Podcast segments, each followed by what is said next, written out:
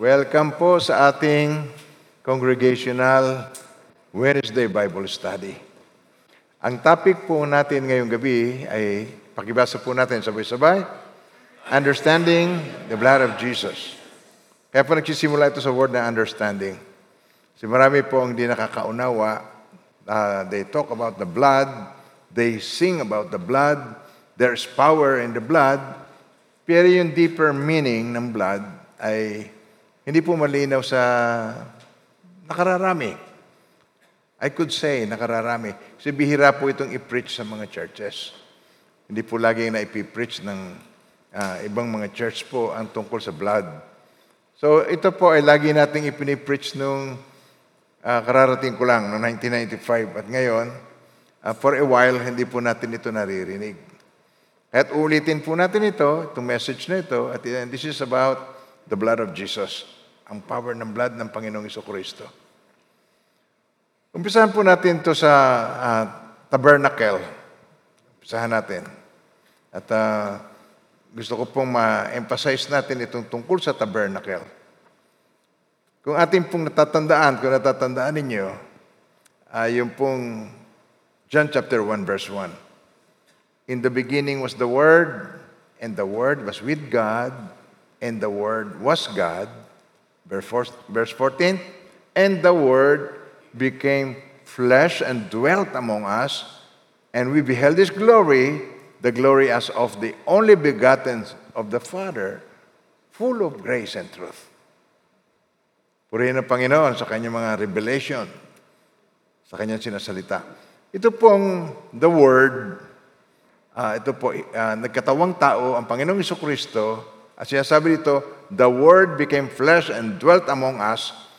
Ang ibig po sabihin noon, kung ating pong titingnan yung tunay na kalalimin ng meaning, uh, nag-indwell sa atin, nagtabernakulo sa atin. And the Word tabernacled in man. Kaya kung titingnan ko po para mas, kung titingnan po natin sa Exodus uh, chapter 25, ito po yung meaning kung bakit uh, pinakita kay Moses yung tabernacle at sinabi niya, ito ang pattern at ito ang dapat mong gawin. Ang bawat, uh, bawat bagay doon sa tabernakulo, yung kulay, yung bilang, yung, yung gagamiting sinulid, yung mga tali, yun po ay specifically na sinabi kay Moses kung ano-ano ngayon at may mga meaning at hindi tayo, hindi natin ididil yung meaning. Ang ating titingnan ngayon ay yung purpose ng tabernacle. Ang purpose ng tabernacle ay dito sa Exodus chapter 25 verse 8 and 9. And let them make me a sanctuary. Sabay-sabay po tayo. And let them make me a sanctuary that I may dwell among them according to all that I show you, that is the pattern of the tabernacle and the pattern of all the furnishings, just as you shall make it. Pero ano, ang purpose na, to let, let them make me a sanctuary that I may dwell among them. In the beginning was the Word, and the Word was with God, and the Word was God, and the Word became flesh and dwelt among us. Nakasama natin sila. At uh, nakita natin siya. Nakasama siya nung mga uh, alagad at uh, ito po ang itinuturo niya sa atin na ibinalik ng Panginoon yon. Yung the Word, nagtabernakulo. Pag tinanggap mo ang Panginoong Iso Kristo bilang Panginoon na tagapagligtas ng iyong buhay, inalis ang iyong mga kasalanan, ginawa niyang qualified ka to receive back the Holy Spirit at ang Holy Spirit nagtabernakulo sa atin. Nagdwell among us. Amen po. So yun yung purpose ng tabernacle na pinakita sa Old Testament. At yun din ang reason kung bakit nagkatawan ng Panginoon, nagkatawan tao ang Panginoong Kristo so that the Holy Spirit, tayo maging indwelling place ng Holy Spirit of God. So tayo po ay maging mamuhay ng spiritual. Tayo makapamuhay ng ayon sa kalooban ng Diyos. Amen po. Empowered tayo ng Holy Spirit kaya sabi niya sa mga alagad niya, huwag kayong basta mag-share, huwag kayong pumunta sa mga lugar-lugar. Sabi niya, wait and tarry at Jerusalem until you are endued with power from on high. Kaya mga minamahal ng Panginoon, napakarami po nagtatry mag-serve kay Lord na hindi sila empowered. At hindi nila nare-recognize that they are empowered. Pero ngayon pong gabi, titingnan natin ang mga ito at mula sa inyo, ito po'y dadaloy sa iba. Mula sa inyo, ito'y maisishare ninyo, maibabahagi sa iba. The power of the blood of Jesus has provided everything you need in life para ikaw ay maging victorious. And that includes, ito po, redemption, fellowship, healing, protection, authority over the devil. Natatandaan nyo, yung authority, natatandaan nyo, lagi kong binabagit. Sa, sa Luke 10.19, Behold, I give you the authority to trample on serpents and scorpions and all the powers of the enemy, and that nothing shall by enemies hurt you. Kaya ito, binibigyan kita ng kapangyarihan na tumapak at yumurak sa kapangyarihan ng kaway. So tayo po, ito po yung limang titingnan natin ngayong gabi. Hindi ko may isi-share sa inyo in one Bible study ang lahat-lahat ng detalye tungkol sa blood. Pero ang mahahalaga na madali ninyong matatandaan, isi-share ko ngayong gabi. Redemption, sabay-sabay po. Redemption, fellowship, healing, protection, authority over the devil. Amen po. Now, ito pong ating um, Bible study ngayong gabi ay isa sa pinakamahalaga na maunawaan natin. Because marami po ang maraming mga Christians o mga mananampalataya na nai-ignore niya yung power na nasa kanya. At hindi niya na ipapractice sa kanyang buhay, kaya nananatili silang defeated at hindi sila nagtatagumpay. Pero tayo ay tinawag ng Panginoon, tayo ay ecclesia ng Panginoon, ekaleo o tinawag ng Panginoon para tayo ay maging victorious in life. To reign in life. Hindi tayo maging defeated in life. Hindi tayo yung lagi na lamang nalulungkot in life. Actually, ang joy ng Panginoon ay pinakaloob sa atin. Amen po.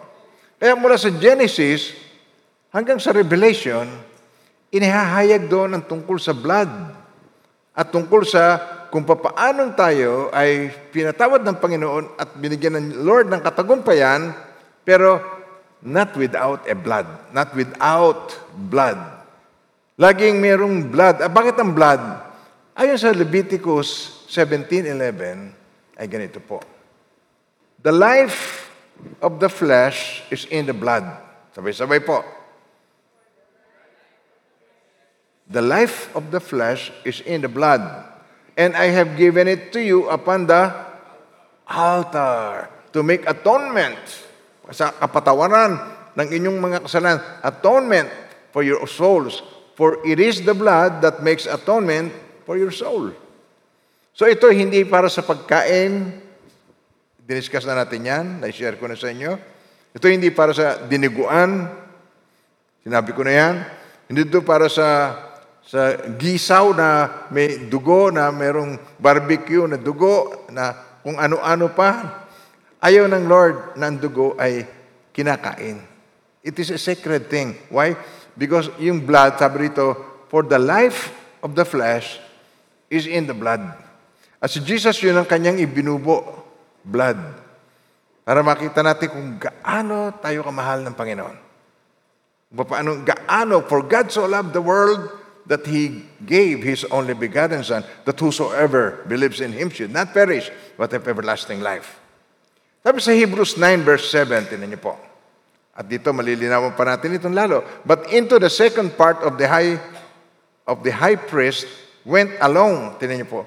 But into the second part, the high priest went alone once a year, and without blood, which he offered from himself and for the people's sins, committed in ignorance. So, pakita natin, papakita ko sa inyo yung tabernakulo. Okay, ito po yan. Ito yung tabernakulo na binabanggit. Napupunta ninyo yung sa unahan, yung gate. Nababasa ba ninyo dyan yung gate? Nakasulat na gate. Yung may, yun, yung may mama na nasa labas. Yun ang gate. Jesus is the way. Yung sa entrance. Papunta doon.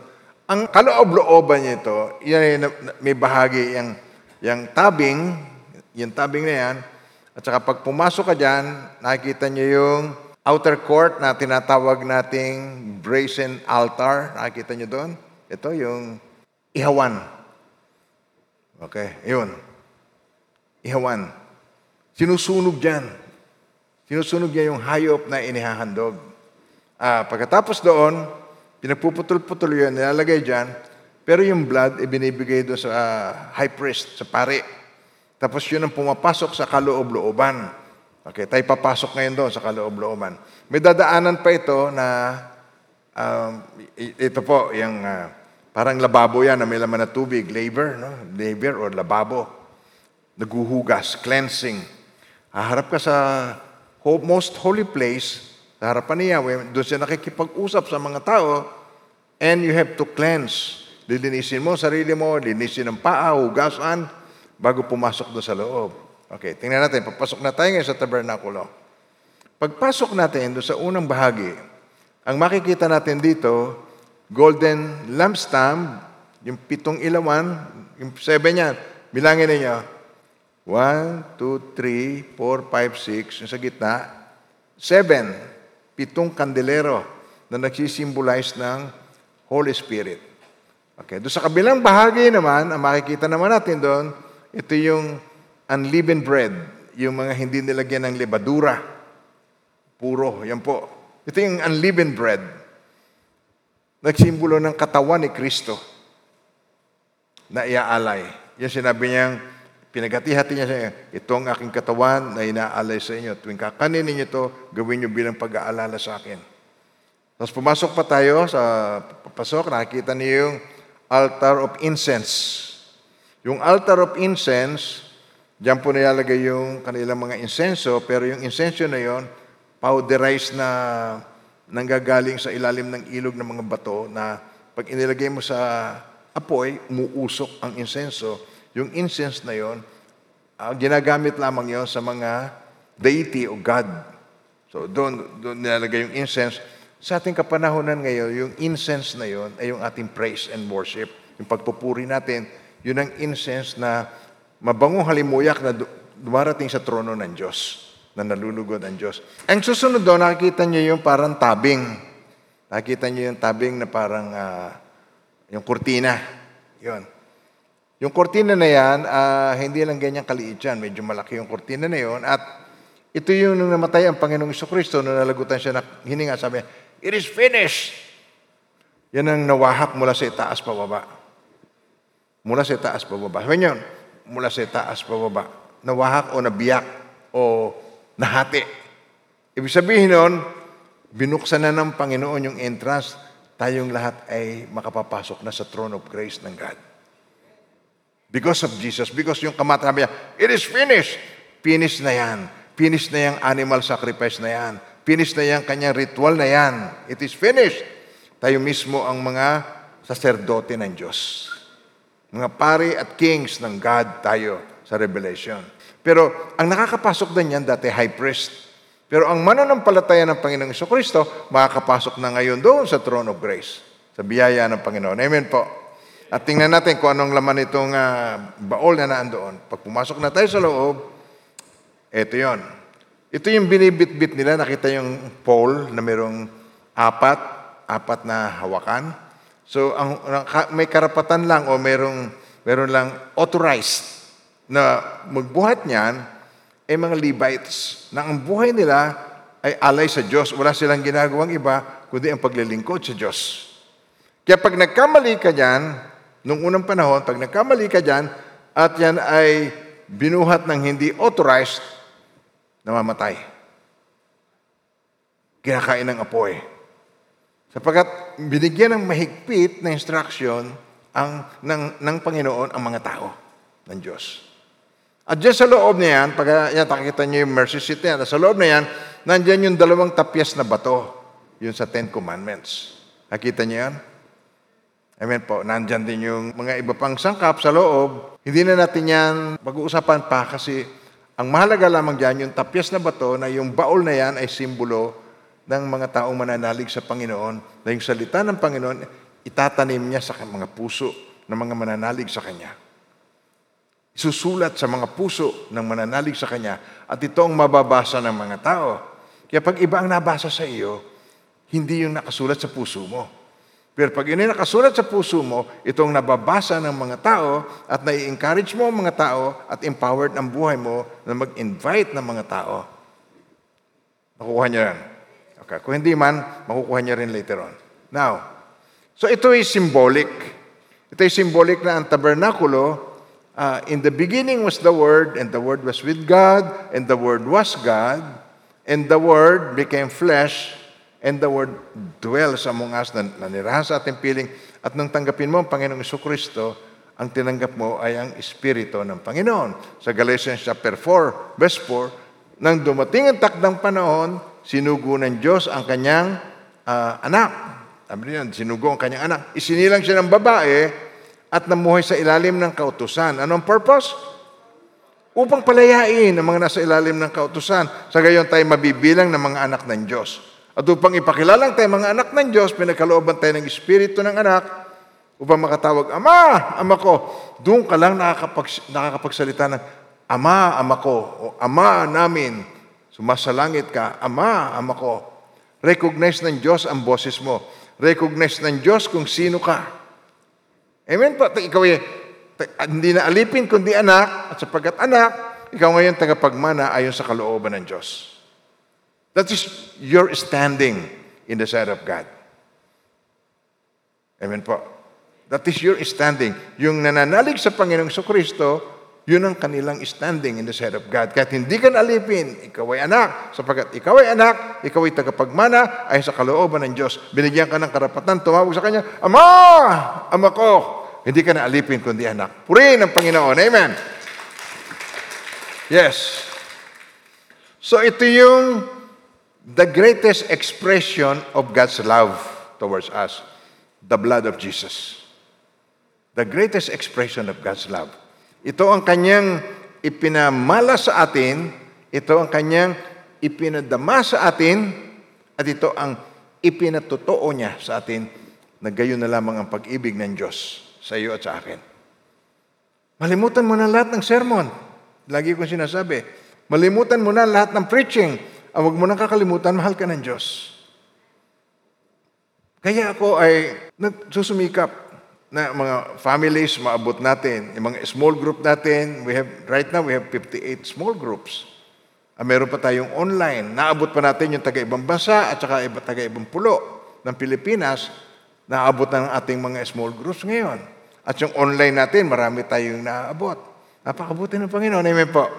Mas lalong mas lalong pinahirap, mas lalong uh, mas maraming naaabot. Dahil nag-focus tayo ngayon doon sa online, pinagbuti natin yung online. Kaya marami tayong, ito'y global na ngayon, ang ating naaabot. Pati itong ating Bible study nito, malayo ang naabot. Sa Diyos ang kapurihan. Amen po. So, of all the glorious thing that the blood means, ito, ito po, the blood means This is one of the most glorious. Ito po. His blood is the sign and the measure the impart- of the impartation of God's love to us. At last, last week ang pinag-usapan natin, impartation.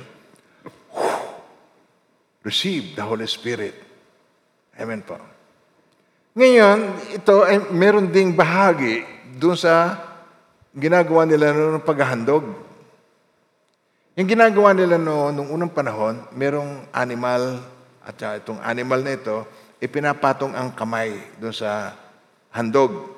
At yung kanyang kasalanan, makikita natin dito sa sand- ilang sandali lang, yung kasalanan ng mga tao noon pupunta doon sa kanyang handog na animal. Pupunta sila ngayon doon sa, taber- sa papunta sa tabernakulo. At ito yung uh, pare na bibisitahin niya kung ito'y walang bahid dungis. Hindi pwedeng may galis. Hindi pwedeng ito ay defective animal. Uh, kalimitan, manghihinayang yung mga tao. Kaya ito, perfect animal. Tapos, kita niyo yung kamay niya, inililehas niya. That is impartation of sin. Ayun, yung sin, napupunta ngayon doon sa animal. At pagkatapos yung Righteousness, ipinagkaloob ng Diyos doon sa naghandog. Yung kapatawaran, atonement of sin. Tapos eto na. ito nang gigilitan niyang leeg niya at patatagasin ng dugo. At pagkatapos kukunin yung dugo, ilalagay sa basin. At ito ay isang, ito parang samyo sa, itong handog na ito ay sweet-smelling aroma to God. At siya papasok na sa loob at iaalay yan doon sa loob sa most holy place. Na ngayon, tayo na ngayon ang pwedeng gumawa nito. Tayo mga pari na sa harap ng Panginoon. Tayo mga saserdote sa harapan ng Panginoon. Amen po. The power of the blood of Jesus is everything you need to live a life of victory. And this includes, ito, ulitin natin, basahin nyo. Okay, ready? Okay, go. Redemption, fellowship, healing, protection, authority over the devil. Yan po. Yan ang kanyang kaila- kailangan nating sangka para tayo ay magkaroon ng victorious na pamumuhay. Habang tayo ay naghihintay sa Panginoong Kristo, hindi tayo makaka-experience ng defeat. At yung joy, it remains in us. It remains in you. Alam niyo kung bakit nawawala ang joy ng iba at pagkatapos napapalitan ng lungkot? Bakit? Sabihin mo sa, sa katabi mo, gusto mo eh. Gusto mo lang. Pinipili mo lang yon. Pero ang totoo nun, your joy, no one can take away from you. Yan ang sabi ng Panginoong Iso Kristo. Nung siya nagpakita sa mga alagad niya, sabi niya, ako'y makikita ninyo, pero at ang magkakaroon kayo ng kagalakan, at sa inyong kagalakan, walang makakakuha niya sa iyo. So, wag niyo pong papabayaan ng inyong kagalakan ay mag-give away mo because of what you feel. Hello, nandiyo ba tayo? Nakikinig ba kayo sa akin? Kumisan tayo, because of what you feel, ini-exchange mo na yung knowledge of God.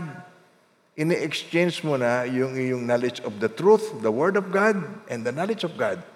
Because what matters to you, ang pinakamahalaga sa iyo sa oras na yon, ay ang nararamdaman mo na gusto mong i-practice ang nararamdaman. Whatever that is. Galit, kahalayan, kung ano man. Basta ang pinakamahalaga sa iyo, yung nararamdaman mo, yun ang nagagawa mo. Nalilimutan mo ay pinagpapalit mo yung knowledge of truth and knowledge of God. Sabihin mo ngayon, ayoko po yun, Lord. Sabihin mo, ayoko na po yun, Lord. Pagpalain ng Panginoon ang iyong sinalita. Now, ang redemption, number one, titingnan natin yung redemption. Dito tayo sa redemption. Redemption through the blood of Jesus. Sa Ephesians chapter 1, verse 7, In Him, sabay-sabay, In Him we have redemption through His blood. One more time, please. The forgiveness of sins according to the riches of His grace. In Him. Sa Tagalog, sa Kanya'y meron tayong katubusan, ang redemption ay katubusan. Kaya sabi, sa Kanya'y meron tayong katubusan sa pamamagitan ng Kanyang dugo na na kapatawaran ng ating mga kasalanan ayon sa mga kayamanan ng kanyang biyaya. Amen po. So, yung, yung kanyang purpose na yun, kung bakit siya nagkatawang tao, kaya marami pong mga katanungan, bakit ba si Jesus kailangan magkatawang tao? Nagkatawang tao siya sapagat ang Espiritu ay hindi namamatay. Kailangan siyang magkatawang tao na ang purpose nun ay mamatay. Para uh, ibubo niya ang kanyang mahal na dugo. At para sa inyo, yun ang cleansing power ng ating kasalanan. Sapagat ang kabayaran ng kasalanan ay kamatayan. Sabay-sabay. Ang kabayaran ng kasalanan ay kamatayan. The wages of sin is death. So meaning, yung, yung kabayaran ng kasalanan na yung nakamatayan, siya nagbayad para sa atin. Hindi niya ginusto na tayo ang magbayad. If, if ever na magiging matagumpay tayo, it, is, it got to be God's way, not our way. Malimit, sinisikap natin sa ating mga sariling kapamaraanan para tayo ay magkatagumpay, magkatagumpay. Ngunit, anuman ang pagsisikap natin sa ating pamaraan, bigo tayo. Walang sino man ang nagtagumpay na mapagtagumpayan niya ang mga kasalanan niya. Amen po. So, itong story na ito tungkol dito, nalalaman natin kung ano nangyari doon sa garden, pinakinggan ni Adam, ni Eve, ang udyok ng Diablo na kainin nila yung pinagbabawal na bunga ng Diyos. At nung mangyari yon, nung oras din yun mismo nagkaroon ng napakalaking pagbabago sa sanlibutan. Dito sa ginagalawan natin sa lupa. Nagkaroon ito ng sumpa. Ang kamatayan, nag-spread ang death. At ito'y nag-spread from generation to generation. Walang sinumang tao hindi nakakakilala ng kamatayan. Walang sinumang bayan, walang anumang bayan ang walang sementeryo. Sapagkat lahat ay namamatay. At sabi nga sa Bible, ito ang kabayaran ng kasalanan.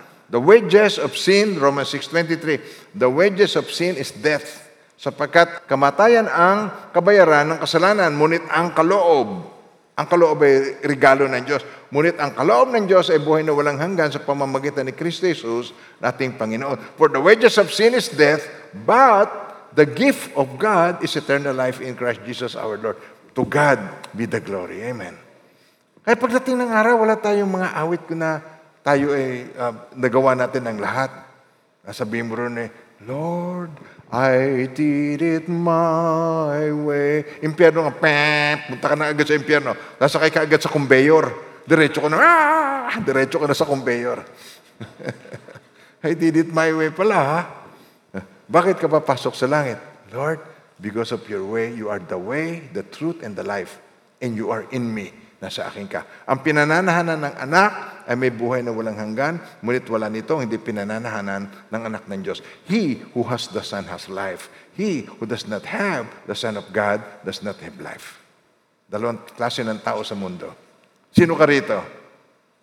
You may life o walang life? Walang life. Kung tinanggap mo si Jesus, you have life.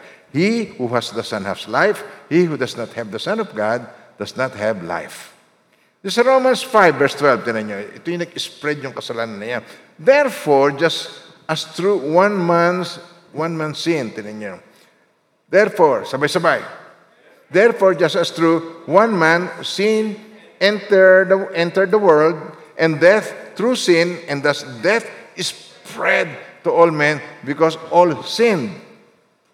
Na virus silang lahat ng COVID ng kasalanan. Na virus sila ng na, na virus sila ng kasalanan at ang kasalanan ay kumalat sa lahat. Ang makasalanan naman, di pumapayag na siya lang ang may kasalanan. Kaya si sigarilyo. Pare, sigarilyo ka.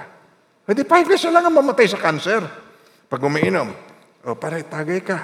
Hindi, hindi, lang, hindi lang siya ang gustong mamatay sa liver, cancer. Gusto i-spread ito sa lahat. Pare, sama ka sa akin, maraming bago doon sa beer house. Mga bagong luma, inilipat lang mula sa kabila. Pero hindi niya alam yon. Pero ito, pag may kasalanan, hindi gustong siya lang ang may kasalanan. Ito nag spread Nung nagkasala si Eve, nakita niyang, tapos nakita ni Adam na siya yung nagkasala, ang ginawa niya, binigyan niya si Adan, kinuha naman. Sapagkat, hindi niya magawa na magkahiwalay sila ni Eve. Kung maiimpyerno sa, si Eve, maimpyerno na rin akong kasama niya. Sabi mo sa katabi mo, huwag kang sira. Hindi pwede, hindi pwede, na kung mo nagkasala ang mahal mo, sasamahan mo siya doon sa kasalanan. Amen po. Nagigets ba ako doon? Ganon nag spread Ganon nag spread yung COVID. Ganyan nag spread yung monkeypox. Ganyan nag spread yung, yung mga nakakahawa. At alam nyo, ginagamit ng jablong lahat, pati lamok. Kumakalat na naman ang dengue. 100,000 na rin na may case ngayon. Mga minamahal ng Panginoon, ang, ang kamatayan nag spread ang sin nag spread Now, dito po, tinanin niyo po ito, all of a sudden, nung mangyari yung mga bagay na yon, Nagkaroon ng sumpa ang lupa. Nagkaroon ng sumpa ang sanlibutan. Nagkaroon ito ng mga tinik. Ang lupa ay humina. Nilalagyan mo pa ng fertilizer ito kung ano-anong nilalagay mo, mga abono, insecticide, pinapatay ng mga insekto. Nakita natin na may sumpa ang lupa. Nagigess niyo ako doon. Pati ang tao ay may sumpa. Titingnan natin maya-maya lamang ngayon kung ano ito yung listahan ng sumpa. Pero may plano ang Diyos. Parang tingin natin dito, kung may sumpa, ito'y unfixable. Parang ito'y hindi kayang lutasin ng mga tao. Hindi kayang gumawa ng vaccine ng pangluna sa kamatayan ng tao. May na, may na-invento na bang vaccine para wag mamatay? Ay, wala po. Hindi mangyayari yon. Walang vaccine para hindi ka na mamatay. Now, but God had a plan. Nung unang panahon, yung, yung mga hayop, yung katulad ng nakita ninyo kanina, ilelehas doon, ang ibig sabihin ng inilehas niya doon, impartation. Sabi niyo word na yan, impartation. Yung kasalanan niya, ini-impart niya doon. Amen po. Kung paano ang kabanalan, inimpart naman sa atin ng Panginoon. Sinabi niya, kung paano ako sinugo ng Ama, sinusugo ko rin kayo. Receive the Holy Spirit. As the Father has sent me, I am now sending you. Receive the Holy Spirit. Kung paano yung sa Genesis, hinanghan sila at in-empower ng Holy Spirit, kulang sa Word. Sabi niyo, anong kaibahan ni Adan at tayo ngayon? Wala siyang sa Word. Amen po. Nagagets niyo ako? Wala. Nasa kanyang Holy Spirit. Hiningahan ng mga butas ng ilong, ang tao ay naging kaluluwang buhay. Pero kulang siya sa Word. Sinuway, kaisa isang word, sinuway pa niya, huwag mong kakanin, yun lang. Kumain din. Sino sa inyo pag sinabing huwag kakain, lalong kumakain? Huwag na kayo sumagot. It's, a, it's supposed to be a joke. Biro lang yan.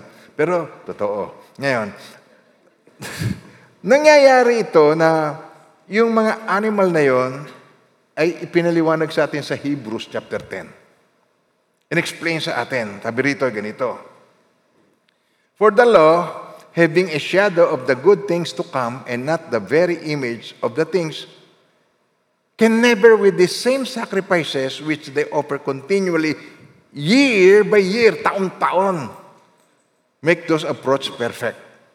Tagalogin natin yung part na yun. Yung mga kautosan ay anino lamang ng mabubuting bagay na darating pa lang at hindi ang mga tunay na larawan ng mga ito, kailanman, sabi niyo Warren, kailanman, sa pa, ay hindi nito mapapasakdal ang mga luma. Ibig sabihin ng sakdal, mape-perfect. Kailanman hindi nito mapapasakdal ang mga lumalapit sa pamagitan ng gayunding mga alay na laging inihahandog taon-taon. Sapagkat kundi gayon, hindi, hindi ba sana ay itinigil ng ihandog ang mga yon?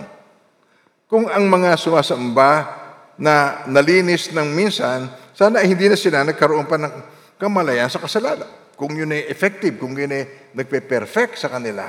Ngunit sa pamagitan ng mga handog na ito ay may pagpapaalala ng mga kasalanan taon-taon. Para bagang uh, parang LTO, magre-register ka taon-taon. So kailangan ito paalalahan ng ka-Every Naku, expert na. Kailangan, may kasalanan na naman ako, kailangan taon-taon ay gawin mo yun. Ini-remind ka of your sin. Now, ito. Ito, ito, pwede kayo magtaas ng kamay. Sino sa inyo ang nare-remind ng kanyang kasalanan? Pakitaas ng kamay. Eh, di ba? May pagka nakagawa ka ng kasalanan, lalo na't nakapagsalita ka ng di maganda sa mga tao, lalo na't meron kang dapat na ginawa sana na tulong, tapos pinagkait mo, hindi ka mapakali, parang may, ang feelings mo ay mabigat ang loob mo. Sapagkat sinabi rito ninyo, sapagkat hindi maari mangyari na ang dugo ng mga toro at ng mga kambing ay makapag-aalis ng mga kasalanan. Okay, sa English, basahin po ninyo, It is not possible that the blood of bulls and goats could take away sins. So yung ginagawa nila, they have to do it every year. Therefore, when He came into the world, He said, Sacrifice and offering you did not desire, but a body You have prepared for me. Pinaganda mo ako ng katawan. Yun ang reason kung bakit siya ay pinanganak. Yun ang, ba- yung reason kung bakit siya ay nagkatawang tao. Tuloy pa natin, tinan niyo. In burnt offerings and sacrifices for sin, you had the pleasure. Hindi ka nalulugod dito. Okay. Tuloy natin. Then he said, Behold, I have come in the volume of the book. It is written of me to do your will, O God. Napakabuti ni Lord. Amen. Palakpakan natin ang kabutihan ng Panginoon. That, previously saying, sacrifice and offering, burnt offerings, and offering for sin you did not desire, nor had pleasure in them, which are offered according to the law. Hmm. Na, tuloy pa natin. Then he said, Behold, I have come to your will, O God. He takes away the first, that He may establish the second. Ulit. He takes away the first, that He may establish the second. Sa Tagalog, pagkatapos ay dinagdag niya, narito ako'y dumating upang gawin ang iyong kalooban. Inalis niya ang una upang maitatag ang ikalawa, yung old, para maitatag yung new. Okay? Amen po. Tuloy pa natin. Okay, verse 10. At sa pamamagitan ng kalooban niya, one more time please. At sa pamamagitan ng kalooban niya, tayo ginawang banal sa pamamagitan ng pag-aalay ng katawan ni Kristo, minsan, magpakailanman. By, by that will, we have been sanctified through the offering of the body of Jesus Christ once for all. Amen po. Napakabuti ni Lord. Amen. Tinapos na niya yun. Kaya ngayon, sa bansang Israel, wala nang nagaganap na ganon. Wala na yung mga paghahandog na ganon. Verse 11, please. And every priest stands ministering daily and offering repeatedly the same sacrifices which can never take away sins. Hindi. Hindi yung hayop ang hinahanap ng Lord. Ang kailangan ay tao na walang sala. Pero yung hayop na ino-offer ay non-blemish. Pero sinong tao ang walang blemish, walang kapintasan? Wala nang iba, iisa lang. Sino siya? Si Jesus Christ lang. Sapagkat siya ay hindi binhi ng lalaki, siya ay binhi ng babae. Meron divine intervention ang kanyang kapanganakan. Amen po. Tuloy natin. Hanggang 17. Okay. But this man, after he had offered one sacrifice for sins forever, sat down at the right hand of God.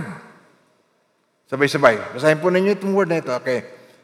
But this man, si Jesus, after he had offered one sacrifice for sins forever, sat down at the right hand of God, From that time, anong ginagawa niya?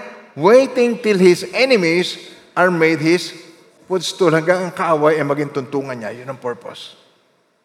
Okay, sabihin mo sa yung katabi, meron pala akong role.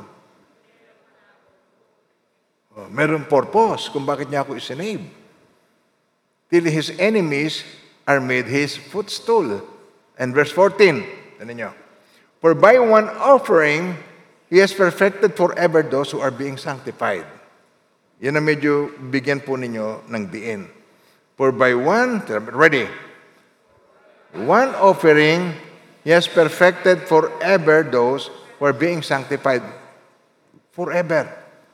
So, ibig sabihin, meaning, if you sin again, you can always ask for forgiveness. You can always approach God. Nagigets niyo ako? So napakarami na natatakot mag-communion pagka siya ay mayroong kasalanan. Dahil pag may kasalanan siya at nag-communion, hindi siya karapat-dapat. Mga minamahal ng Panginoon, lalo kang may kasalanan, lalo kang mag-communion. Lalo kang may kasalanan, lalo kang mag-attend ng church. Lalo kang may kasalanan, lalo kang lumapit sa Diyos at humingi ng tawad sa Diyos. Yun lang ang hinihintay niya sa iyo. Hindi na tayo nasa ilalim ng law of sin and death. Wala na tayo sa ilalim ng batas ng kasalanan at kamatayan. Nasa ilalim na tayo ng batas ng Espiritu na nagbibigay buhay. Bunga ng pagkipag-isa natin kay Lord Jesus. Yun ang power ng blood sa ating buhay. Yung redemption. Katubusan. Sabay-sabay. Tubusan. English, redemption. Redemption. Sa um, Tagalog. Katubusan. Okay, English. Redemption. Tagalog, katubusan. Woo! Purihin ng Panginoon. Amen. So ituloy po natin. Perfected forever. Hindi big sabihin nun, hindi ka na makakasala. Sa mata ng Diyos, that is your standing. Sa mata ng Diyos. Ikaw ay tinuturing niyang anak. Sa, sa mata ng Diyos, ikaw ay holy. Why? Dahil hindi ikaw ang nakikita niya, ang blood ni Jesus na humugas sa iyo. Ang blood ni Jesus na nakakover sa iyo. You are in Christ Jesus. Yung word na yun, in Christ Jesus. Si Jesus ang nakikita niya, hindi ikaw. Nagigets niyo ako. Yung blood ang makikita niya. But the Holy Spirit also witnesses to us, for after he had said this, he had said before, this is the covenant. Tinan mo, sabay-sabay. This is the covenant I will make with them after those days, says the Lord. I will put my laws into their hearts and in their minds I will write them. Hmm. And this is the covenant. Ang sabihin ng covenant ay pakikipagkasundo. Tagalogin natin. Okay. Ito ang tipan na aking gagawin sa kanila pagkatapos ng mga araw na yan, sabi ng Panginoon, ilalagay ko ang aking mga kautusan sa kanilang mga puso at isusulat ang mga iyon sa kanilang mga pag-iisip ang tumanggap kay Jesus Christ, nananahan si Jesus Christ. In the beginning was the Word, and the Word was with God. Sa simula pa ay nandun ang salita, at salita ay Diyos, at salita ay kasama ng Diyos, at ang salita ay Diyos, at ang salita ay nagkatawang tao, at nanirahan sa piling natin. Tayo ay naging dwelling place ng Holy Spirit. Ng salita. Ito ang aking tipan na aking gagawin sa kanila. Pagkatapos ng mga araw na iyon, sabi ng Panginoon, ilalagay ko ang aking mga kautosan sa kanilang mga puso at isusulat ang mga iyon sa kanilang pag-iisip. Woo! Amen! Amen po. Tuloy pa natin. Ito, basahin nyo ng maliwanag with understanding. Okay, ready? Sinabi rin niya, isa pa, ano yun? At ang kanilang mga kasalanan at mga kasamaan, hindi ko na alalahanin pa. Hindi ba kamangha-mangha ang pag-ibig ng Diyos? Kaya lagi kong nasasabi, at pag sinabi ko ito ngayon, maiintindihan ninyo, God overcame sin for us. In-overcome ng Diyos ang kasalanan dahil sa kanyang pag-ibig sa atin. Yun ang reason kung bakit si Jesus ay nagkatawang tao. English, please. Then he adds, sa mga sinabi kanya, then he adds, their sins and their lawless deeds, I will remember no more. Sabi niyan, I will remember no more. Ano hindi niya matatandaan? Sins and lawless deeds na nagawa ko. Sabay-sabay. Yung sins and lawless deeds na nagawa ko, na nagawa mo. Their sins and their lawless deeds, I will remember no more. Balikan natin yung verse 14. For by one, ready, okay, go. For by one offering, He has perfected forever those who are being sanctified. To God be the glory. Amen. For all the things He has done. Amen po. Naliliwanagan po ba kayo? Yes. Ito po'y talagang ah, akin pong isinalansan na madali ninyong makukuha at maiintindihan. In, the, in addition to being redeemed from sin, the blood also set us free from curse, yung sumpa. Ang kasalanan kasi po ay may kaakibat na sumpa. Ang sin. So, sabi rito, in addition uh, to being redeemed from sin, the blood also set us free from curse of the law, so that the blessing of Abraham might come upon us in Christ. So, paano ito? Papaliwanag ko po ito sa Galatians chapter 3, verse 10 to 14. Okay. For as many as are of the works of the law are under the curse. Ulitin niyo yung revelation na ito na makakasyak sa marami. Okay, ready? For as many as are of the works of the law are under the curse. For it is written, Cursed is everyone who does not continue in all things which are written in the book of the law to do them. Tagalogin natin yan. Sapagkat ang lahat na umaasa sa mga gawa ng kautusan, hindi po ba nakakasyak yun? Tinan nyo, ang, sapagkat ang lahat ng umaasa sa mga gawa ng kautusan ay nasa ilalim ng sumpa sapagkat nasusulat, itong nasusulat. Ano yung nasusulat tungkol doon? Sumpain ang bawat isang hindi sumusunod sa lahat ng bagay na nasusulat sa aklat ng kautusan. Magagawa bang masunod ang lahat? Okay. Katinulungan tayo ng Diyos dahil sa, dahil sa kanyang masaganang habag, because of His mercy, because of His grace, and because of His great love for us.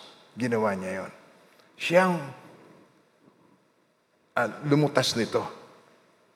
Siya ang tumubos sa atin mismo, siya mismo. Okay? Amen po ba? Sapagkat ang lahat ng umasa sa mga gawa ng kautusan ay nasa ilalim ng sumpa sapagkat nasusulat, sumpain ng bawat isang di sumusunod sa lahat ng bagay na nasusulat sa aklat ng kautusan. Tuloy po natin. Ngayon ay may liwanag na walang sinumang inaaring ganap sa harapan ng Diyos sa pamamagitan ng kautusan sapagkat ang matuwid ay mabubuhay sa pamamagitan ng pananampalataya. But that no one is justified by the law in the sight of God is evident. For the just shall live by faith. The just shall live by faith. That's all it takes. That's all it takes. To trust in the way of God. And Jesus is the way of God. Ang magtiwala ka lamang sa ginawa ng Diyos para sa atin. Hindi ang magagawa natin para sa Diyos, kundi ang, maga- ang ginawa ng Diyos para sa atin na ating tinanggap. Amen po. So marami ang palalo na ayaw ng ganito at ang gusto niya ay sundin pa at gawin pa. Napakadali naman. Gagawin ba ng Diyos na napakadali lang yon? Hindi lamang mahirap ang pagsunod. Imposible. Kaya alam ng Diyos na hindi natin kayang magawa. Kaya ang ginawa niya, in-overcome niya ang sin para sa atin. Pinagtagumpayan niya ang kasalanan para sa atin. But that no one is justified by the law in the sight of God is evident. For the just shall believe by faith. Yet, the law is not of faith. Okay, basahin niyo yun. Yet the law is not of faith. But the man who does them shall live by them. But that no one is justified by the law in the sight of God. Meaning, hindi mo pwedeng masarpas o ma-overcome ang plano ng God. Ang plano niya, ang plano niya para sa ating na minamahal niya is just to trust Him. Kung natatandaan niyo, bago pa ito, sa Proverbs chapter 3, verse 5 and 6, Trust in the Lord with all your heart and lean not on your own understanding. In all your ways, acknowledge Him, and He shall direct your paths. Tagalog, kay Yahweh ka magtiwala, buong puso at lubusan, at huwag kang mananangan sa sariling karunungan. Yan ang hirap ang tao, yung huwag manangan sa sariling karunungan. Gusto niya, um, siya marunong, ma-recognize ng iba na siya mas marunong kaysa, kaysa marunong. Mas marunong pa siya sa marurunong. Kaya siya nasa honor roll, nasa, nasa top. Yun ang gusto niya, mas marunong siya. Kay, pero kay Yahweh ka magtiwala, buong puso at lubusan, at huwag kang mananangan sa sariling karunungan. Siya ay sug- sangguniin sa lahat ng iyong balak, at ililid ka niya, itutumpak sa lahat ng iyong lakad, sa iyong pamumuhay. Itutuwid ka ng Diyos. Yun lang ang nais ng Diyos. Pero ang mga tao, pinipilit pang i-comprehend ang God. Hindi sa mahirap i-comprehend ang God. Imposible mong makomprehend ang God. If you can comprehend God, He is no longer God. Hindi mo talaga kayang marok. Paliwanag mo lang kung bakit ipinapanganak ang tao. Marami kang paliwanag yan, magkakanda, hirap kang magpaliwanag. Eh, ang lalaki, pinunla yung kanyang sperm, eh, tapos yung egg cell, tapos nagkami sila, tapos eh, nabuo siya. Eh, bakit nga nangyayari yan? Tama, hindi mo yung may paliwanag. Tanong mo sa mga biologists kung bakit. Eh, bakit nangyari yon? Nakukuha niyo ba yun? That is the mystery of life. That is the power of God. Amen. Mga minamahal ng Panginoon. Tuloy natin. Ituloy natin ito. Tignan niyo. Yet the law is not of faith, but the man who does them shall live by them. Okay, tuloy pa natin. Christ has redeemed us from the curse of the law. Tinubos tayo ng Panginoon doon sa sumpa ng kautusan.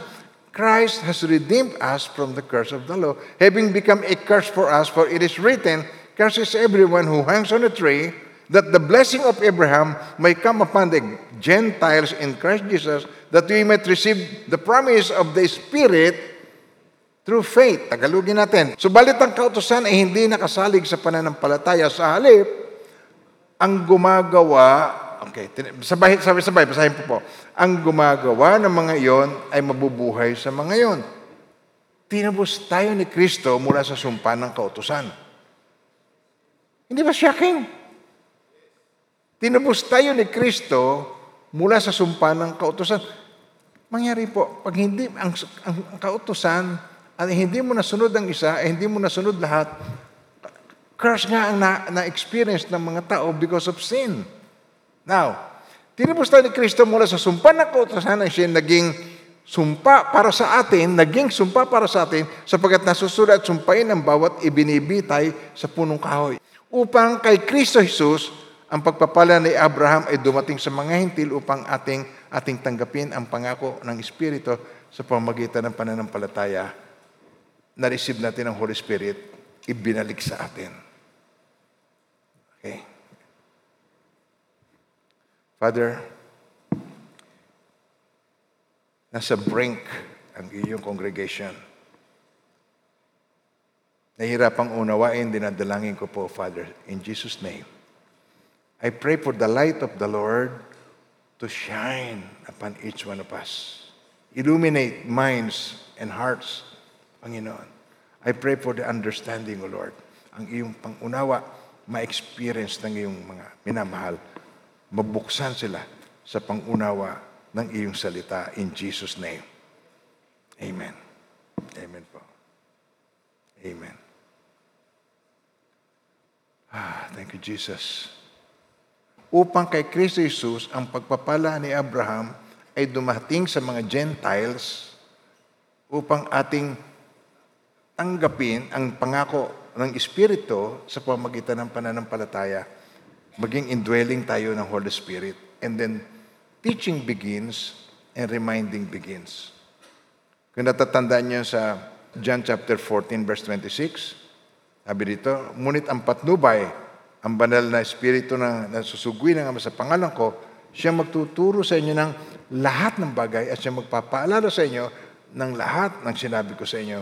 Teaching and reminding begins. Doon magsisimula yung godly living.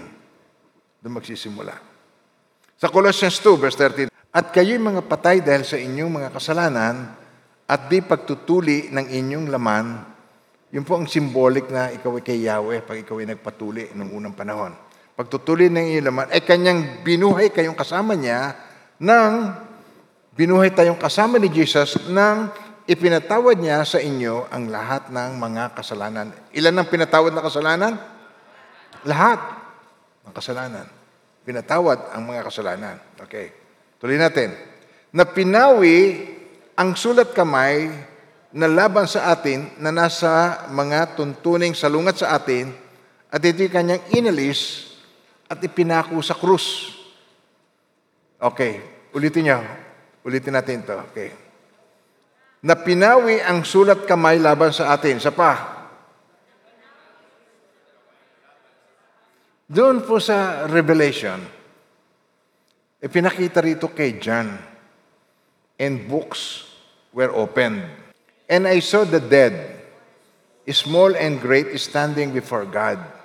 And books were opened. Ilang book? Many books. Books were opened. And another book was opened, which is the book of life. And the dead were judged according to their works by the things which were written in the book. So, ibig sabihin, yung books, ang nakasalada yun, kasalanan ng sangkatauhan. Kasalanan mo, kasalanan nakasulat doon. Pero yung mga kasalanan natin na yon, yun ang hinugasan at pinawi ng dugo, dugo ni Jesus para bagang magic slate. Nilinis niya. At nakita kong nakatayo sa harap ng trono ang mga namatay, maging dakila at maging hamak, at binuksan, ito po yung Great White Throne. Dito, walang isa mang ligtas sa Great White Throne. Dalawang itong judgment na ito na pwede kong ipaliwanag sa inyo, pero there are many judgment, hindi lang isang one general judgment o universal judgment. Hindi isang universal judgment o one judgment. Many judgment. So itong sa judgment na ito, particularly, ito yung judgment sa Great White Throne. Ang, naka, ang harap dito, yung mga hindi tumanggap kay Jesus. At nakita ko nakatayo sa harap ng trono ang mga namatay, maging takila at maging hamak, Ibig sabihin to, pati yung mga garbage collector, yung mga tagalinis, yung mga kumakain ng mga pagpag, ganyan. At saka yung mayayaman, mga presidente, kings, prime ministers, nandun, dakila, at maging hamak. At binuksan ang, anong binuksan? Mga aklat, binuksan ng isa pang aklat, ang aklat ng buhay.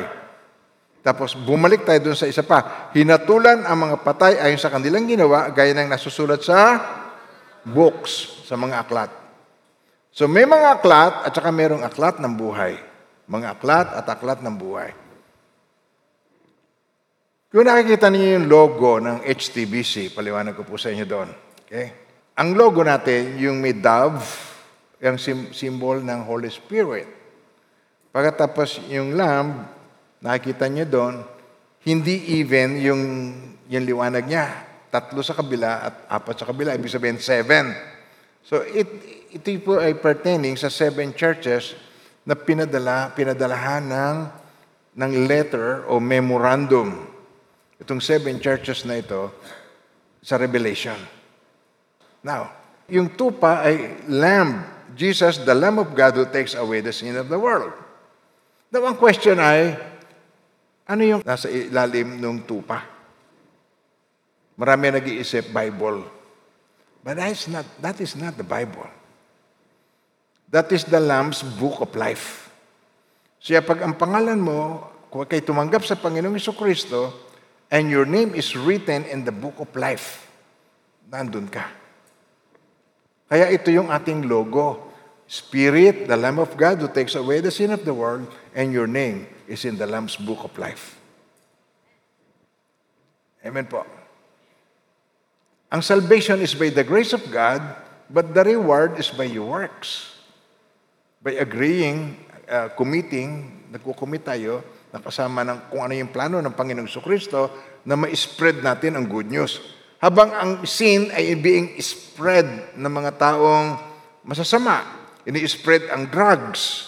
Ini-spread ang sin sa pamagitan ng prostitution, pornography, uh, mga movies na pertaining to witchcraft. Yung mga movies na ito na inspired by the devil, itong pinanonood ng mga tao napupulyot ang mind ng mga tao. At ito'y nai-infiltrate ang mga tahanan. Nagigets nyo ba ako? Asama ko pa ba kayo? Okay. Okay, good. So, dito sa Colossians 2, verse 13 to 19, we knife out. So, pinaliwanag ko nga itong ating logo. Nakita nyo yung may malalim na meaning yung ating logo. Now, having wiped out the handwriting of the requirement that's what against us. Now, which was contrary to us. And he has taken it out of the way, having nailed it to the cross. So sa Jesus, he became cursed for us. Ang mga kasalanan natin, sa Kanya ipinataw kay Jesus. At pag tinanggap natin siya bilang Panginoon at tagapagligtas ng ating buhay, hinugasan tayo ng Kanyang dugo yung kasalanan natin, inako niya, ang kabanalan niya, ipinagkaloob niya sa atin, we became the righteousness of God in Him. 2 Corinthians chapter 5, verse 21. Para sa ating kapakanan, ginawa niyang may kasalanan siya na hindi nakakilala ng kasalanan. Okay, basahin niyo pa isa. One more time.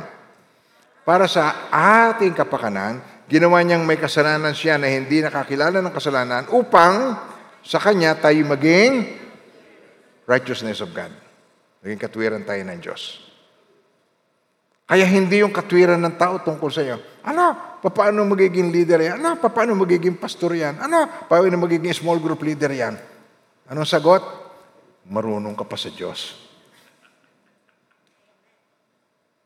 Ako'y katwiran ng Diyos. Hindi ako katwiran ng tao. Amen po. Ikaw ay katwiran ng Diyos. Sabi mo sa katabi mo, ako'y katwiran ng Diyos. Ako'y righteousness of God.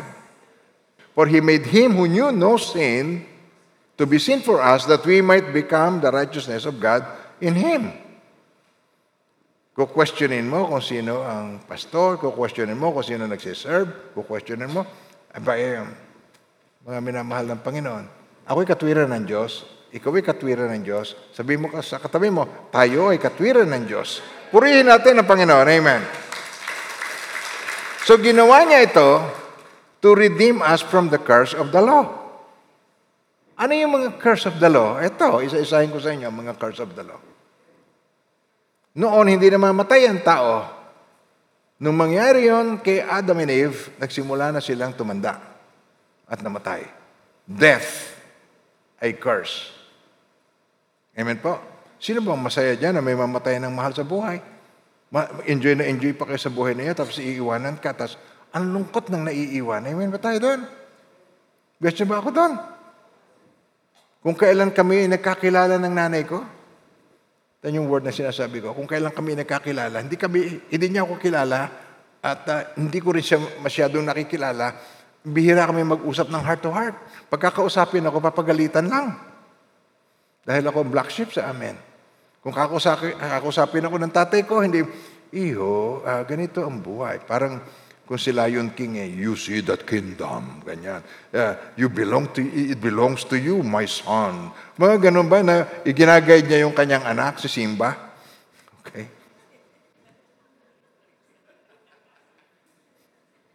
Hindi ko na-experience sa tatay ko. Excuse me, daddy. Pero ang tatay ko kasi ay bihira kami magkausap. Napaka-busy. Doktor, napaka-busy niya. Bihira. So, yun ang totoong experience ko. Uh, ang tatay ko ay masahol, masahol pa sa OFW. Nandiyan siya pero hindi kami, walang communication po amin dalawa. So hindi niya ako na-guide, wala akong yung mga principles in life, hindi niya ako na-guide. Ngayon, mga minamahal ng Panginoon, yung curse na ito ay na-experience ng tao, death, sin, sickness, disease, poverty, lack, yung mga, mga kakulangan. Lagi ka na lang may kulang. Hindi mo wala. You will never be satisfied unless na ikaw ay na-fill in ng Holy Spirit of God. Yung emptiness ng iyong heart o yung iyong center ng iyong pagkatao, yung tungkol sa Holy Spirit na receive mo, at hindi mo na-experience yon, you are trying to fill in your life with substitutes. Tao o bagay, pinifill in mo ang sarili mo. Sex, material things, and anything that could make you happy. Pero only God can give you joy. Ang Spirit ng Diyos lang. Kaya lack, depression, anything bad that you can think of. Okay? Yun ang curse. Now, ginawa ng Panginoon, niloob niya, na pag natanggap natin ang Holy Spirit of God, sabi, siya ang daan ng katotohanan at ng buhay, pag tinanggap natin, na, nahuhusto ang iyong buhay, nagkakaroon ka ng fruitfulness and fulfillment in life. Nakikita mo, sinasabi ko po, mga minamahal ng Panginoon. If your life is not fulfilled, amen po, pag hindi na po fulfilled ang buhay mo, if your life is not that fruitful as far as you're concerned, you're missing out. Hindi mo nakikita yung uh, tunay na talagang gusto ng Diyos para sa iyo. E pa nag-uusap nga kaming mag-ama eh. Papapagkwentuhan namin eh. Never in my life na ako ay naka-experience ng kagalakan maliban na nung ako ay mag-serve kay Lord. Amen po. Hindi ako nangihinayang na ang pananalip, pananalapi ko ay nai-involve sa ministry. I don't care. Why? Iiwanan ko rin naman yon. Uh, don't, don't get me wrong, baka kayo magsyadong sensitive sa pera at uh, hindi yun ang point. Yan sabi ko sa inyo ay, hindi ako nangihinayang pagdating doon. Because kulang pa nga ang buhay ko para ibigay ko sa Lord. Binili niya ako sa malaking halaga. Kulang pa ang buhay ko para suklian ko ang kagandahang loob na pinagkaloob sa akin ng Panginoon. So, ito po, nung inalis ang curse, bukod sa doon, gusto ng Lord tayo magkaroon ng fellowship sa Kanya. Fellowship with God through the blood of Jesus Christ. Makakapasok na tayo sa kanyang throne of grace. Sa Hebrews 10.19, Therefore, brethren, having boldness to enter the holiest by the blood of Jesus. Na, yung tabing, yung kurtina, nabiyak yun mula from the top to the bottom. Uh, sa Tagalog po, yung nawahak. Eh, marami ngayong mga Pilipinong, Pilipinang bata, hindi na alam yung nawahak. Ano ba yung nawahak? Hindi nawasak nagahak o nabiyak. So, mula sa taas, ibig sabihin nun, hindi na yung high priest lang ang papasok doon. Ang mananampalatay ng Panginoong Kristo ay makakapapasok na sa throne of grace. Hindi ba? May pagpe-pray mo na ang mahal mo sa buhay. kung ano man yung iyong mga na-experience, you can come to God. Why? Because sa 2 Corinthians chapter 5, verse 21, sinolve na niya yon, for He made Him who knew no sin to be sin for us, that we might become the righteousness of God in Him. Tayo naging katwiran ng Diyos. Tagalogin natin to. Okay. So, sa ating kapakanan, ginawa niyang may kasalanan siya na hindi nakakilala ng kasalanan upang sa kanya tayo maging katwiran ako ng Diyos. Hindi ako katwiran ng sino man na nakakakilala sa akin noon. Sino pastor niyo? Eh si Pastor Jesse, si Jesse, si Boying, kilala ko yan. Ay, totoong lahat. Huwag niyo kayong pagtatanggol, totoong lahat ang sinasabi niyan. Yan ay dating sabungera. Oh, yan ay dating ganito. Oh, totoo lahat yan. Pero yan ang kabutihan ng Diyos. Amen po. Pati siya na nagsasalita noon, ay pwedeng gamitin ng Diyos, pwedeng linisin ng Diyos at gamitin ng Diyos. Sabi mo sa katabi mo, at ikaw man. Amen. Sa 1 Corinthians 11, verse 23 to 26 ay ganito. For I received from the Lord that which I also delivered to you, that the Lord Jesus, on the same night in which he was betrayed, took the bread, and when he had given thanks, he broke and said, Take, eat. This is my body which is broken for you. Tapos, uh, sabay-sabay na kinakain natin yung bread, di ba? Okay. Now, do this in remembrance of me. Gusto niya lagi nating maalala yung ginawa niyang yon, yung fellowship na yon. Gusto niya maalala natin lagi. Now, sabi niya, in the same manner, he has took the cup after supper. Gayon din naman, matapos maghapunan, ay dinampot niya yung saro. He, he took the cup. Say, this cup is the new covenant in my blood. This do as often as you drink it in remembrance of me. Pag ininom niyo ito, gawin niyo bilang pag-aalala sa akin. For as often as you eat this bread and drink this cup, you proclaim the Lord's death till He comes. So yung fellowship na yun, gusto niya lagi natin na-experience. Pagka yung 7.30, meron communion. Kung gusto niyo mag-communion, pag Sunday, yung 7.30, please come. Nagko-communion. Nagko-communion tayo every um, 7.30 ng every Sunday. Kaya yung communion, meron deeper meaning ang communion. Ang communion ay fellowship with God. Tayo ay malapit na sa Kanya. Tayo ay hindi na, hindi na si Diyos na napakahirap abutin, siya ay kasama natin. Siya kaisa natin. At siya nga ako, hindi ko kayo iiwang nangungulila, ako isa sa inyo, kasama niyo ako maging sa huling sandali. Amen po. Sa John chapter 15, verse 15, sabi rito, No longer do I call you servants, for a servant does not know what his master is doing. But I have called you friends, for all things that I heard from my Father, I have made known to you. Yan yung prayer niya sa John 17. Idineclare niya ito sa kanyang mga mga alagad na iiwanan niya upang sila, sila ang sundin, masundan ng mga multitude. Ang multitude is ready to follow anyone. Merong false teachers, merong false prophets, merong mga false gods, ready to follow anyone. Kaya ginawa niya, itinray niya ang kanyang mga alagad upang sa pag-alis niya, pag-upo sa kanang kamay ng trono, sa kanang trono ng Diyos, ang mga alagad niya, ang mga taong susundan ng, ng multitudes ng mga tao. Amen po. Now, ang pangatlo nating um, benefit dito, yung pong ating makikita ay healing. Healing through the blood of Jesus. Sabi dito sa Isaiah uh, chapter 53, um, verse 4 and 5, okay. Surely He has borne our grief and carried our sorrows. Yet we esteem Him stricken, smitten by God, and afflicted, but He was wounded for our transgressions. He was bruised for our iniquities. The chastisement for our peace was upon Him. And by His stripes, yung mga latay, we are healed. Tagalogin po natin. Okay. Tunay na ang kanyang pinasan ang ating mga karamdaman. Kung ikaw ay may karamdaman, sabi niya, pinasan ang ating mga karamdaman. Dito lagi nagmi-miss out ang marami. Hindi niya nag-gets itong, itong Isaiah 53. Tunay na kanyang pinasan ang ating mga karamdaman at dinala ang ating mga kalungkutan. Ang dami pa rin nalulungkot. Gayon may ating itinuring siya na hinampas, sinaktan ng Diyos at pinahirapan. Ngunit, siya nasugatan, ito yung mga ngunit. Ready, okay, read it.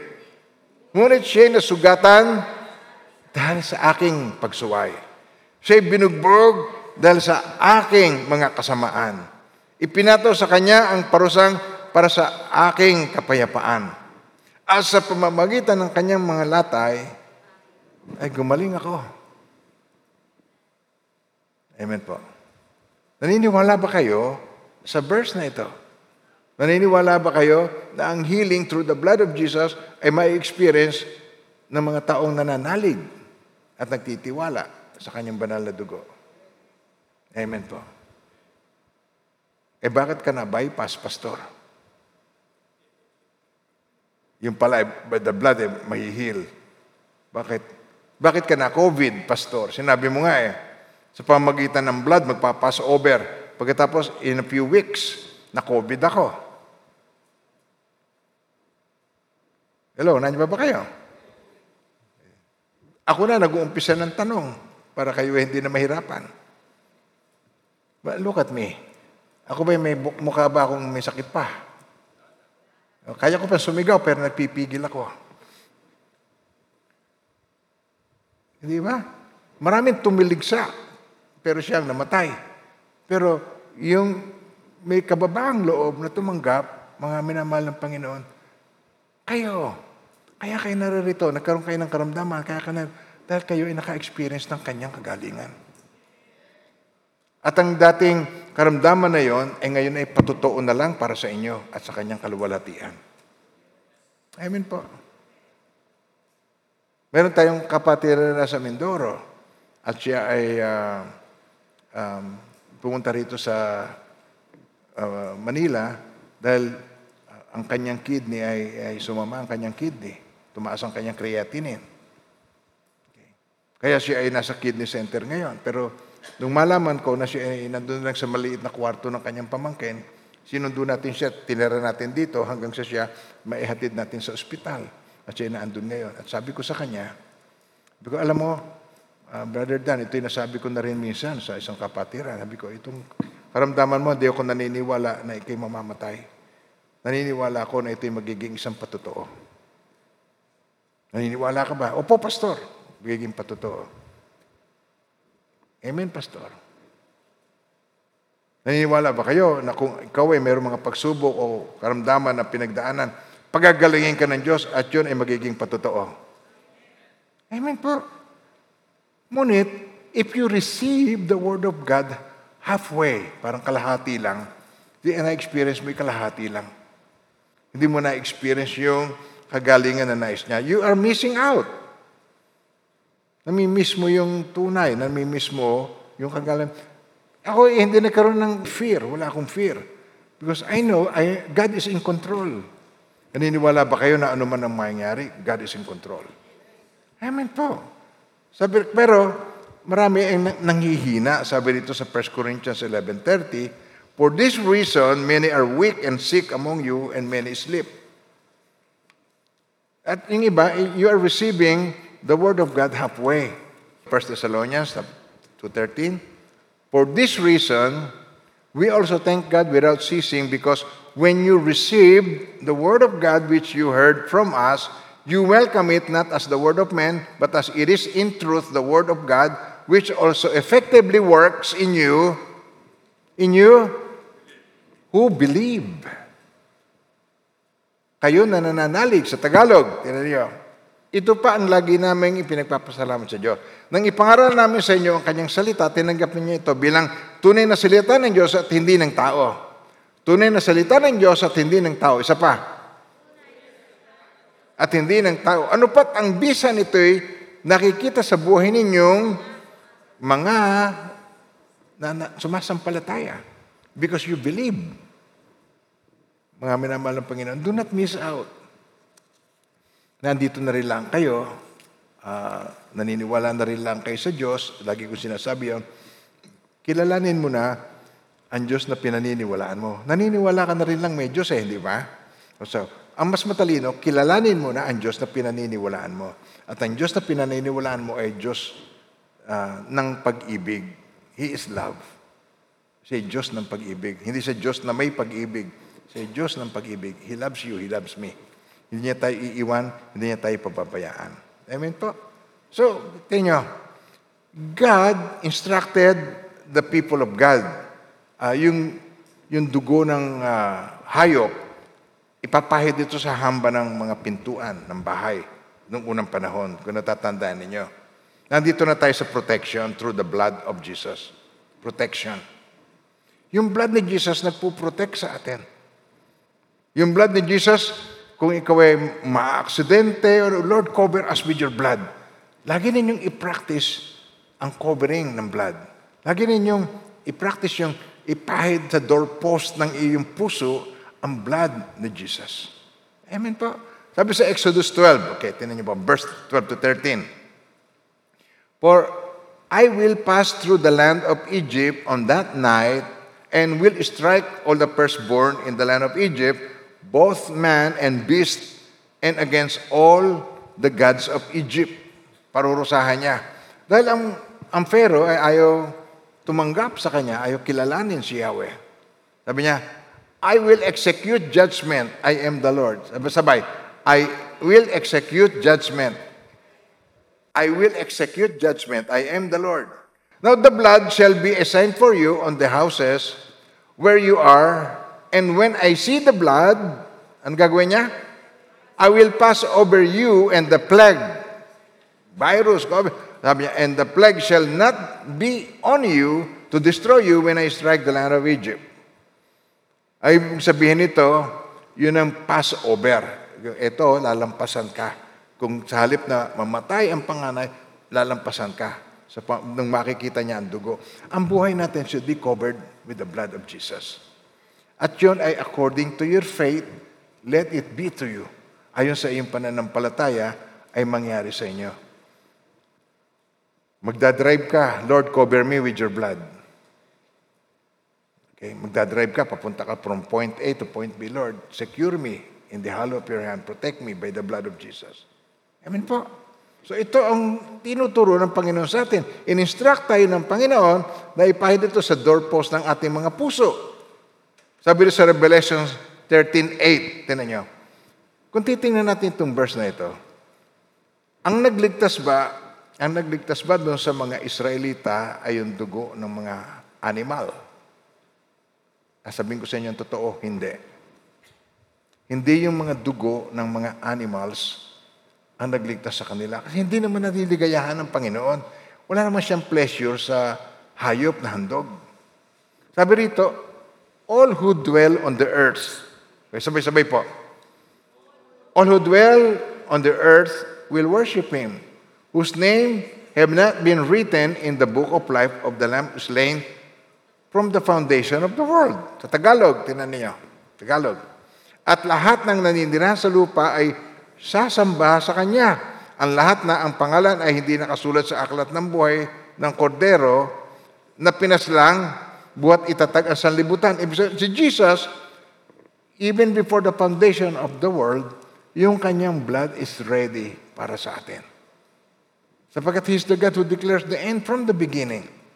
Amen po. Kaya nung nangyari sa, yung nangyari doon sa Exodus, hindi yung dugo ng mga hayop ang nagligtas sa kanila, kundi yung dugo ng kordero ng Diyos na nag-aalis ng kasalanan sa libutan, yun na nag-protect sa kanila. Amen po. Nag-guess nyo ba ako? How would you respond kung meron tayong mga difficulties, how would you respond? Paano ka tutugon dito? Amen, ang sagot ko po rito ay, refuse to fear. Huwag kang, huwag mong bayaan na ang takot ang mangibabaw sa iyo sapagkat ang takot ay kabaligtaran ng pananampalataya. Alisin mo ang takot. Refuse to fear. Amen po. You are, we are protected by the blood of the Lamb. Yung nangyari noon na sinabi ni Jesus, it is finished, yung power ng blood ni Jesus, meron pa itong impact sa atin hanggang sa ngayon. Nandito na tayo sa ikalima, authority over the devil through the blood of Jesus. Authority. Sabi niya, Behold, I give you the authority to trample on serpents and scorpions and all the powers of the enemy, nothing shall by enemies hurt you. Amen po. Now, this is a Revelation 12:11, and they overcame him by the blood of the Lamb, by the word of their testimony, and they did not love their lives to the death. Hindi nila inibig ang buhay hanggang kamatayan. Siya ay kanilang dinaig dahil sa dugo ng kordero at dahil sa salita ng kanilang patotoo sapagkat hindi nila inibig ang kanilang buhay hanggang kamatayan. Hindi nila inibig ang kanilang buhay. Ibig sabihin yung mga taong masyadong mapagmahal at masyadong pagpapahalaga sa buhay, siyang nawawalan nito. Ayan po. Sapagkat sa paglilingkod sa Diyos, sabi rito, if anyone desires to come after me, let him deny himself, take up his cross daily, and then come follow me. Ang sino mang nagnanais na sumunod sa akin, limutin. Hayaan niya, limutin niya ukol sa kanyang sarili, pasanin araw-araw ang kanyang krus at sumunod sa akin. Yan ang Christianity. Amen po. Nagigest yung ba sinasabi ko? Hindi nagsasayang si Lord ng buhay. Ang naghahangad magligtas ng kanyang buhay ang nawawalan nito. Ang nag-aalay ng kanyang buhay alang-alang sa akin at sa aking salita ang siyang magkakamit nito. Yan ang sabi ng Panginoon. Amen po. Kaibang iba doon sa ating orientation sa buhay. Pero dahil may plano ang Diyos sa iyo, okay, ang mga tao ay gagamitin niya, mga tao na ang espiritu ay kakaiba, gagamitin to distract you, to confuse you with so many thoughts in your mind, at yung mga seeds of doubts, ipaplant sa iyo, itatanim sa iyo. Nagigets mo sinasabi ko, at ikaw ay magmamarunong sa Diyos. Kaya, kailangan tayo ay magpakumbaba sa Kanya. Now, in Luke 10, verse 17 to 20, bumalik na tuwang-tuwa ang 72. Yung, yung mga tinre niya, siya umakyat sa bundok, nanalangin magdamag, pagbaba, tumawag siya ng 12, pagkatapos tinawag niya ito upang kaniyang makasakasama, upang suguing mangaral, upang bigyang kapangyarihan na magpalayas ng mga demonyo at magpagaling ng mga may sakit.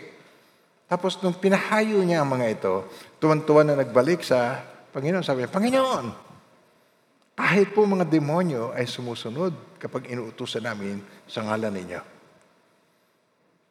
Sabay-sabay siya, sabihin niyo po, ready, okay, go. Bumalik, tuwang-tuwa yung 70. Okay, sabi, Panginoon, kahit po mga demonyo ay sumusunod kapag inuutosan namin sa pangalan ninyo. Demonyo yon pero sumusunod sa pangalan ni Jesus. Gets niyo ako? Tapos ikaw, leader lamang, hindi mo pa masunod. Pero ito, kahit demonyo ay sumusunod sa pangalan ni Jesus. Nakikita niyo ba doon, medyo nakakahiya tayo doon, ano? Amen ba tayo doon? Tapos ikaw hindi ka makasunod. Ikaw hindi mo makuha magpakumbaba. Buti pa demonyo, sumusunod. Amen. Tuloy natin. Wala, hindi natawa. Iisa lang ang nakaintindi. Okay. Sumagot si Jesus. Nakita ko ang pagkahulog ni Satanas mula sa langit. Parang kidlat. Binigyan ko kayo ng kapangyarihan tumapak sa mga ahas at mga alakdan at yumurak sa kapangyarihan ng kaway. Walang makapipinsala sa inyo. Gayon man, kasi tuwan eh, Lord, sumusunod sila sa amin, Lord, sa pangalan mo. Pero sabi niya, huwag kayong magala. Magala kayo hindi dahil sa suko sa inyo ang masasamang espiritu, kundi dahil sa nakatala na sa langit ang pangalan ninyo. Uh, amen po. Amen po. Ganito po, mga minamahal ng Panginoon. Alam, pag na-experience mo yung power na yon, parang nagiging uh, ano, matakaw sa kapangyarihan ng mga tao, Tuwan-tuwa, na ito ng demonyo. Saan? Saan sa mami demonyo? Doon. Halika, puntahan natin. Nagiging demon buster. Para kung merong ghostbuster, nagiging demon buster. Kaya tuloy ang church, kinatatakutan na ng mga tao. Dahil puro na lang nang yun ang pinag-uusapan. Puro pagpapalayas, nagpaper ang ko, In Jesus' name, lumayas ka! Mga ganon. Ang mga tao tuloy na wala ng lahat. Lumayas lang lahat. Ganito, ibigyan ko ka ng example. Si, si Jesus po, nagpipreach. Pagkatapos merong isang mama tumayo. At ba, I know who you are. Nakikilala kita kung sino ka. You are uh, the Christ, the Son of the Most High. Sabi niya, tumahimik ka. Lumayos ka sa Kanya. Lumayos ang Diablo, dinatahimik na. Ano nyo, mga minamahal ng Panginoon, pakinggan nyo ako mabuti. Yung mga tao hindi pinalalayas. Ang pina, hindi yung tao ang pinalayas, ang pinalayas yung diablo na nasa tao. Nagigets mo sinasabi ko? Okay. Kaya hindi kita papalayasin.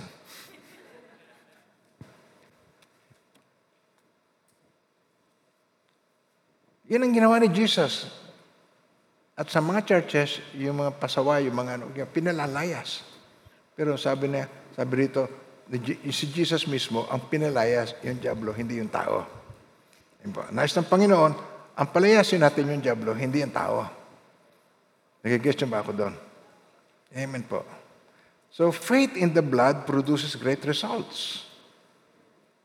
Okay, yan. Si Andrew Murray, writer yan, Ayan ay author ng mga prayer books, yung mga books na may pertaining to blood, uh, the faith, si Andrew Murray. Now, yung iyong pananampalataya na ito magpo-produce sa iyo na maintindihan mo yung tungkol sa blood. So, isa-isahin natin kung ano yung tiningnan natin tungkol sa blood. Okay? Amen po ang blood. When you receive revelation that the blood of Jesus has provided, ito, ito ano, mang, ano yung pinrovide ng, ng blood ni Jesus? Ito, it includes ano? Redemption, fellowship, healing, protection, authority over devil. Binigyan niya tayo nun. Kasi pag demonize ang isang tao, hindi niya alam na demonize siya. So, sa prayer, halimbawa sa intercession, o tayo ay nag, nag-worship, and then nagtataka ka, gumangang pakiramdam mo kanina. Okay, yung dala-dala mo, Diablo, na wala na sa iyo. You, ang, ang mga Christians will never be possessed. Hindi ka mapuposes, pero ikaw ay pwedeng ma-oppress. Possible na ikaw ay ma-oppress. Pwede ka, ano, bakit ka ino-oppress? Para ikaw ay umakto na kung ano ang gusto niya. Pero hindi ka possessed nai-influensyahan ka pero hindi mo alam kung paano ito kontrolin. Pero if you have the power of the blood, cleansing power of the blood, diyan takot na takot ang Diablo sa blood ni Jesus. Amen po. At ito, finally, sa Romans 16.20, itong gusto ng Lord sa church. Ito ang nais niya na ating i-practice. And the God of peace will crush Satan under kaninong feet? your feet, under your feet shortly. The grace of our Lord Jesus Christ be with you. Amen. Amen po. Sa Tagalog, okay, meron bang Tagalog ito? At si Satanas ay dudurugin ng Diyos ng kapayaan sa madaling panahon sa ilalim ng inyong mga paa. Ang biyaya nawa ng ating Panginoong Kristo'y sumainyo. Purihin ang Panginoon sa kanyang banal na salita. Amen po. Yung mga nakasulat laban sa atin, pinawi ng dugo ng Panginoon. Kaya tayo ay free na tayo. Free from sin. Kaya tayo magkakamali, hindi free to sin. Wrong, hindi yun. Free from sin. Amen. Amen. Woo, amen. Napakabuti ng Panginoon. Kaya, there is therefore now no condemnation to those who are in Christ Jesus. Wala na tayo sa ilalim ng batas ng kasalanan at kamatayan, sapagkat pinalaya tayo ng uh, espiritu na nagbibigay buhay, yung batas ng espiritu na nagbibigay buhay, bunga ng pagkipag-isa kay Kristo Jesus. Wala na ako, sabay-sabay, wala na ako sa ilalim ng batas ng kasalanan at kamatayan sapagkat pinalaya na ako ng batas ng Espiritong nagbibigay buhay, bunga ng pagkipag-isa kay Kristo Jesus. Free from sin. Amen. Pag-ingatan kayo ng Panginoon. And now may the Lord God bless you and keep you, and may His face so shine upon each one of you and be gracious to you. His countenance be upon you and bring you peace. In the name of the Father, of the Son, of the Holy Spirit, in Jesus' mighty name. Amen and amen.